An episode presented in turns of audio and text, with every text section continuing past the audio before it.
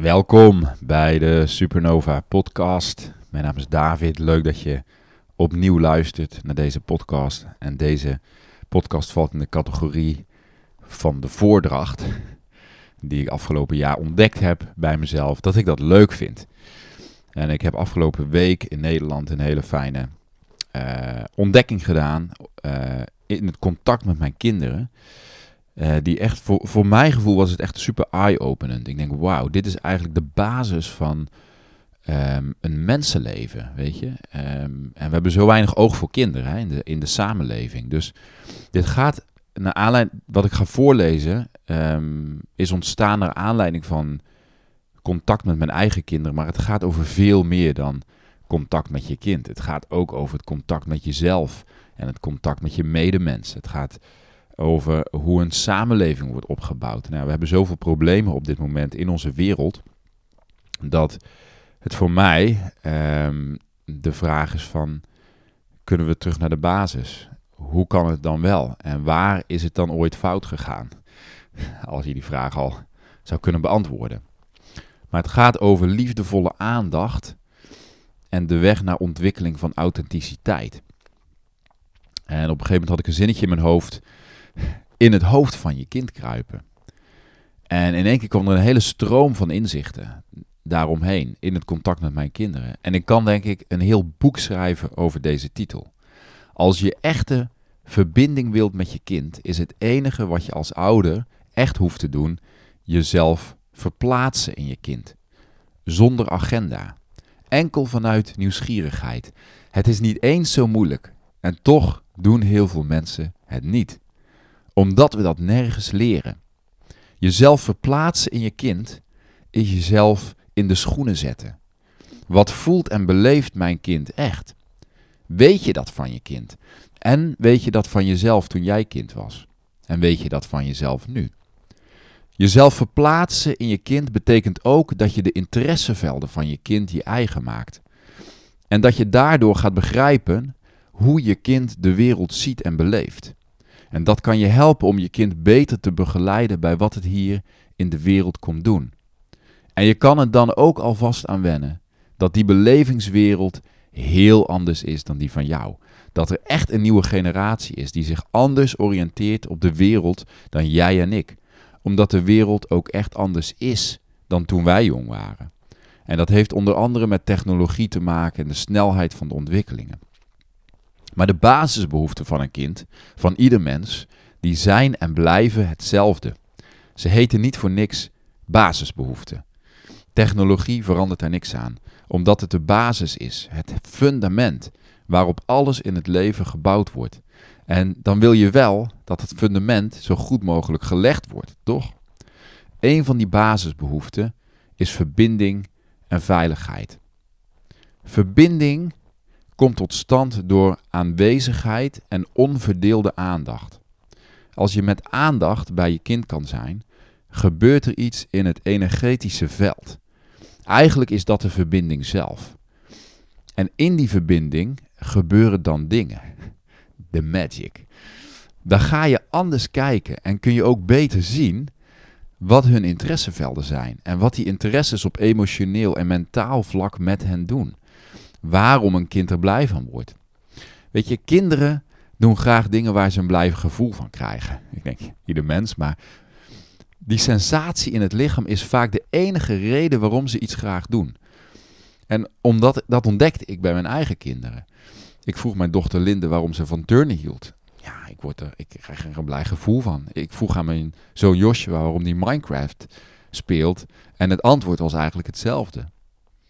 Maar toch is het een belangrijk detail, want in wezen is het een mechanisme waardoor wij als mensen onszelf kunnen leren kennen. Als kinderen vertrouwd raken met zichzelf, dan kunnen ze leren hun gevoel te volgen. En dat is dan weer heel belangrijk bij het nemen van beslissingen. Wat geeft mijn lichaam hierover aan? Dus ik wijs er mijn kinderen op om aandachtig naar hun eigen lichaam te luisteren. Want dat is ons enige echte kompas in het leven. Leiding in het aardse leven komt door en uit het lichaam. Het uitzicht bij iedereen anders, maar het komt altijd van binnenuit. En het is voor jezelf. Echte leiders zullen je daarom altijd bij jezelf brengen, omdat ze weten dat dat de weg naar geestelijke en spirituele ontwikkeling is. Ze zullen ook geen agenda met je hebben. Moet je voorstellen, leiders zonder agenda. Dan word je vanzelf je eigen leider, want er is niemand meer die jou gaat vertellen wat je moet doen en naar wie je moet luisteren. Je moet dus naar jezelf leren luisteren en vertrouwd worden met wat er in je gebeurt en je eigen ervaringen. Leiderschap, zoals wij het traditioneel gezien kennen, is echt uit de tijd. Steeds meer mensen worden zich bewust dat ze de reis naar zichzelf toe maken, ook al zijn we daarin allemaal op een andere plek. En omdat we dezelfde goddelijke oorsprong delen, zullen we allemaal uiteindelijk vanuit dezelfde bron geleid worden. Dit noemden mensen God. Maar het is een beweging van binnen naar buiten. Je hebt dan geen heilig boek of leraar of iets anders meer nodig, want je bent zelf het boek. Het leeft in je. Je bent niet meer afhankelijk van iets of iemand extern om te valideren hoe je leeft. Je beweegt jezelf door het leven op basis van resonantie die innerlijk is afgestemd. En als iedereen dat volgt, ontstaat er een dynamische en organische eenheid die we dan zeg maar het koninkrijk van God noemen. Dat is de nieuwe aarde. Dus ik leer mijn kinderen om aandachtig naar hun eigen lichaam te luisteren, omdat daarin alle informatie doorkomt. Hun lichaam fungeert als een soort barometer. Jouw lichaam, mijn lichaam. Het is enorm helpend voor het kind als het leert de eigen barometer te voelen en aflezen. Ik denk dus dat het bij heel veel volwassenen dat wij niet meer uh, goed kunnen aflezen, omdat we dat niet geleerd hebben toen we jong waren. Maar ik vraag dus aan ik zeg dus tegen mijn kinderen: hoe voelt jouw lichaam zich bij die of die persoon of plek? Je kan het ook voor jezelf doen. Hoe voelt mijn lichaam zich hierbij of daarbij? Of wat voelt mijn lichaam bij wat ik zie, lees en hoor? Het is belangrijk dat een kind daarin erkenning en ruimte krijgt. Daardoor leren ze ook later in hun leven steeds opnieuw te oriënteren op waar ze vreugde bij voelen. Dat is dus iets wat wij en heel veel volwassenen zijn kwijtgeraakt. Mensen weten niet meer wat ze willen, omdat ze niet kunnen voelen waar ze blij van worden. Waarom is dat? Dat ontstaat vaak in de kindertijd en hoe er is omgegaan met de gevoelens van jou als kind. Door je te interesseren in je kind, zonder eigen agenda of vooroordeel en puur uit nieuwsgierigheid en aanwezigheid, voelen kinderen zich begrepen. Er komt dan een ontspanning in en over het kind. En misschien heb je dat wel eens gezien. Een ontspannen kind. Ehm, hoe fijn het contact dan is. Echte ontspanning is in onze maatschappij een verloren goed. Dat we met z'n allen weer moeten hervinden. Want hoeveel mensen leven met stress en spanning in hun lichaam? En dat begint al op school heel vaak. En als het kind zich begrepen voelt en zich ontspannen voelt, dan zal het zich ook veilig voelen. Zelfs als de wereld om hen heen onveilig en stressvol is. Want die veiligheid die zit dan in henzelf verankerd. En dat zijn de mensen die we, ja, dat zijn de mensen die we hier op deze aarde nodig hebben. Mensen die zich van binnen veilig voelen en niet van slag zijn omdat er een of ander virusje rondgaat. Dus niet angstig. Veiligheid is niet alleen de voedingsbodem voor een liefdevolle oude-kindrelatie, maar ook de basis van onze hechting. En eigenlijk van alles in het leven wat met relaties te maken heeft. En het mooie vind ik, is dat je door het toepassen van simpele technieken, zoals aanwezig zijn, je kind leert liefhebben puur om wie het is. Omdat je anders gaat kijken. Niet omdat het zich dan goed gedraagt of beter presteert of zo, of omdat het doet wat je wilt. Het is liefde voor hen om wie zij zijn, zonder agenda. Je hoeft eigenlijk alleen maar liefdevol aanwezig te zijn. Het is heel simpel. En ook dat vinden heel veel volwassenen heel moeilijk, omdat we dat zelf vaak niet gekend hebben als kind. Als je liefdevol aanwezig kunt zijn, dan ga je ook de behoeftes van je kind zien. En als je weet wat de behoeftes van je kind zijn, dan is het makkelijker om datgene ook te geven dan wanneer je het niet weet. Ken je de behoeftes van je kind? En dit helpt je ook in je volwassen relaties, want deze zijn vrijwel allemaal gebaseerd op dezelfde behoeftes. Je echt gezien en gehoord voelen in wat er in je omgaat. En het klinkt zo simpel, hè?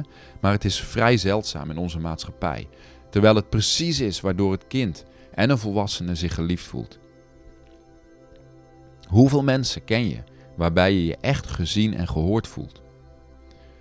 Kinderen hebben een enorme behoefte om in hun eigen authenticiteit erkend te worden, zodat ze zich als zichzelf kunnen ontwikkelen. Niet zoals ouders of de maatschappij dat van hen verwachten, maar wel zoals ze zelf echt zijn. Dat is waar veel kinderen naar op zoek zijn: vertrouwdheid en geborgenheid in een ingewikkelde wereld. En dit is ook de basis om te werken met ons eigen innerlijke kind.